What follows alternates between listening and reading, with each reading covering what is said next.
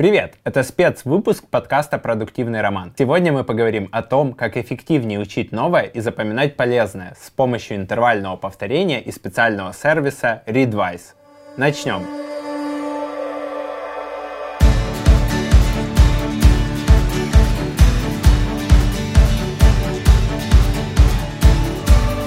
Ученые считают, что перечитывать книги по несколько раз не так эффективно, как использовать интервальное повторение. Что такое интервальное повторение?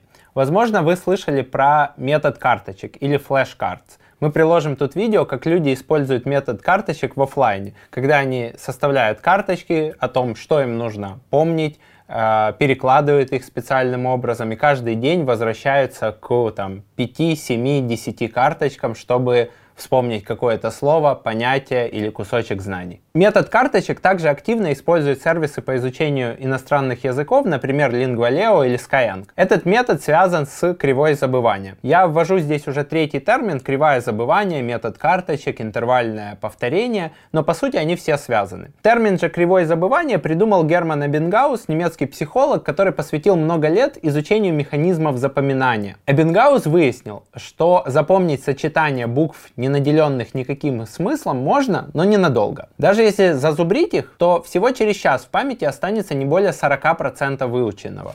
Через 10 часов максимум 35%. Через неделю не более 20%. При этом скорость забывания практически выходит на плато. Вывод простой. 80% того, что вы выучили и даже зазубрили наизусть, без практики вылетит из головы через несколько дней. Если же сравнивать скорость, то осмысленное запоминание в 9 раз быстрее механического заучивания или зазубривания. Хочешь создать чат-бота для своего проекта? Понимаешь, что сейчас важно работать не только с email-рассылками, но и в мессенджерах и в соцсетях? Хорошая новость. В сервисе SendPulse произошло большое обновление функционала чат-ботов. Ты теперь можешь использовать чат-боты в Фейсбуке, Телеграме и ВКонтакте а совсем скоро и в WhatsApp. А новый функционал Bot Server Bot позволит получать любую дополнительную информацию с внешних ресурсов. Можно выполнить запрос на свой сервер, получить оттуда данные и использовать их далее в ответах бота. Например, по названию города возвращать пользователю погоду, по анкете делать оценку стоимости кредита, при регистрации на события выдавать реальный статус регистрации и много других применений. Теперь возможности ботов возросли драматически. Попробуй создать своего бота в SendPulse, а поработав с редактором ботов, ты заодно научишься делать сложные цепочки в email-маркетинге. Переходи по ссылке в описании к выпуску и создавай свои автоматические коммуникации с пользователями, чтобы продавать, обучать, информировать и делать пользователя лояльнее к твоему проекту. А мы продолжаем. И тут мы снова возвращаемся к интервальному повторению. Почему оно работает, как оно устроено. Работа мозга и э, памяти отличается от того, как устроен файловая система в компьютере. То есть в компьютере у вас файлы хранятся в каких-то таблицах на определенных местах. Но э, память устроена несколько сложнее. Одни и те же данные могут храниться в разных частях мозга, и, соответственно, нельзя сказать, что если вы что-то выучили, то вы действительно это помните и сможете воспользоваться этими знаниями. Соответственно, мозг э, хранит одну и ту же информацию в разных частях, и он склонен к тому, чтобы запоминать и использовать ту информацию активно, которую он возвращается. Соответственно, наша задача это, э, во-первых, несколько раз э, повторить одну и ту же информацию, во-вторых, с некими интервалами, чтобы мозг воспринял, что эта информация, мы к ней часто обращаемся, усилил некие, там, скажем так, нейронные связи, не бейте меня ногами э, сейчас доктора, но я очень упрощаю, но это помогает э, мозгу запомнить действительно и вам использовать ту информацию, если вы будете ее повторять с определенными интервалами. Ученые определили, что информация, разнесенная во времени, запоминается лучше, чем тот же объем информации, собранный вместе. Это явление известно как эффект интервалов, было изучено с точки зрения его влияния на обучение и там, на гиппокамп у взрослых. В конце 80-х вот этот вот метод интервального запоминания, метод карточек перенесли в компьютерные программы. И появился целый класс программ интервального повторения, они же Spaced Repetition Software. И про одну из таких программ Spaced Repetition Software или программ интервального повторения я сейчас расскажу. Это программа Readwise, которая доступна в онлайне, на которую я уже подписан, наверное, пару месяцев как минимум, а то и полгода. Я покажу, как я ее использую, чем она полезна для того, чтобы возвращаться к своим заметкам, э, которые вы оставили при чтении статей или книг. Итак, как устроен Readwise? Это небольшая веб-программа, которая позволяет вам импортировать свои заметки из книг. Я импортирую заметки из Kindle, можно импортировать заметки из Instapaper, Pocket, iBooks и других источников. Время от времени возвращаться к этим заметкам и лучше их запоминать. У программы есть бесплатные и платные тарифы, я на платном, но даже в бесплатной можно попробовать понять, насколько она полезна и решить, нужен ли тебе платный тариф. Первым делом после регистрации нужно подключить источники заметок, с которыми программа будет работать. В моем случае это приложение Kindle, это Instapaper, это специальный сервис Supplemental Books, который отслеживает, какие книги я прочел, например, не оставил в них заметок, и он предлагает популярные заметки, которые оставили другие пользователи.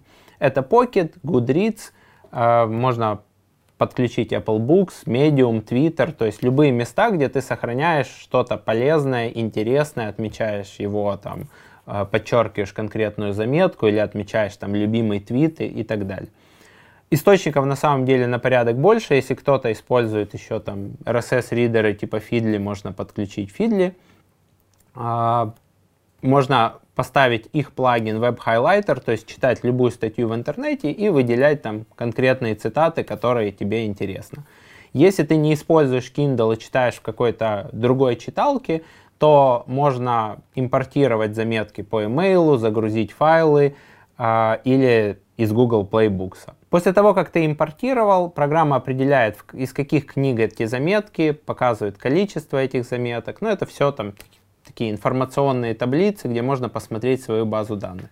Раз в день программа присылает тебе на электронную почту подборку из, из тех мест, э, которые ты сохранил. Это 5 цитат, которые ты можешь прямо здесь прочитать, но я предпочитаю кликнуть по ссылке – и, соответственно, перейти в веб-версию программы. И здесь есть цитата, автор из какой-то книги, ее можно отредактировать, ей можно отметить как favorite. А если ты отметишь ее как favorite или любимую, то в воскресенье из любимых твоих цитат формируется подборка. Либо ты можешь ее сбросить, чтобы к ней снова никогда не возвращаться, либо оставить. Соответственно, ты проходишь по всем цитатам, отмечаешь, какие из них уже более неактуальны, ты не хочешь их вспоминать, запоминать, они были записаны, но больше тебе не нужны, их сбрасываешь. Какие актуальны, ты их оставляешь, а какие мега актуальны, ты их отмечаешь как любимые, и, соответственно, они раз в неделю по воскресеньям более активно будут тебе появляться. Что еще интересного и прикольного, они используют механику геймификации и вот складывают вот такую статистику, какие подборки дневные ты прошел, даже если ты пропустил какую-то из подборок, например, там за понедельник, ты можешь пройти ее там в четверг или в пятницу и э, получить все равно э, такую цепочку из непрерывного прохождения и использования сервиса. Вот у меня самая длинная цепочка была 47 дней, Потом, когда у тебя эта цепочка активна, ты смотришь в рейтинге лидеров на каком-то месте, соответственно, таким образом они тебя подстегивают возвращаться в сервис, его использовать, проходить э, регулярно и часто по заметкам и, соответственно, э, переосмысливать их, запоминать и превращать в какие-то действия, в какие-то решения и в какие-то знания. И если этот выпуск был тебе полезен, то оставь 5 баллов подкасту в том подкаст-терминале, в котором ты слушаешь этот выпуск, а также сходи в комментарии на YouTube и напиши просто, что выпуск был полезен, или какие механики и техники ты используешь для запоминания. Например, мне очень сложно запоминать имена людей. Я достаточно быстро могу забыть, как зовут человека, и потом мне неудобно, что я не могу обратиться к нему по имени. Буду рад, если ты поделишься своими лайфхаками, как запоминать имена людей. И до новых выпусков. Пока-пока.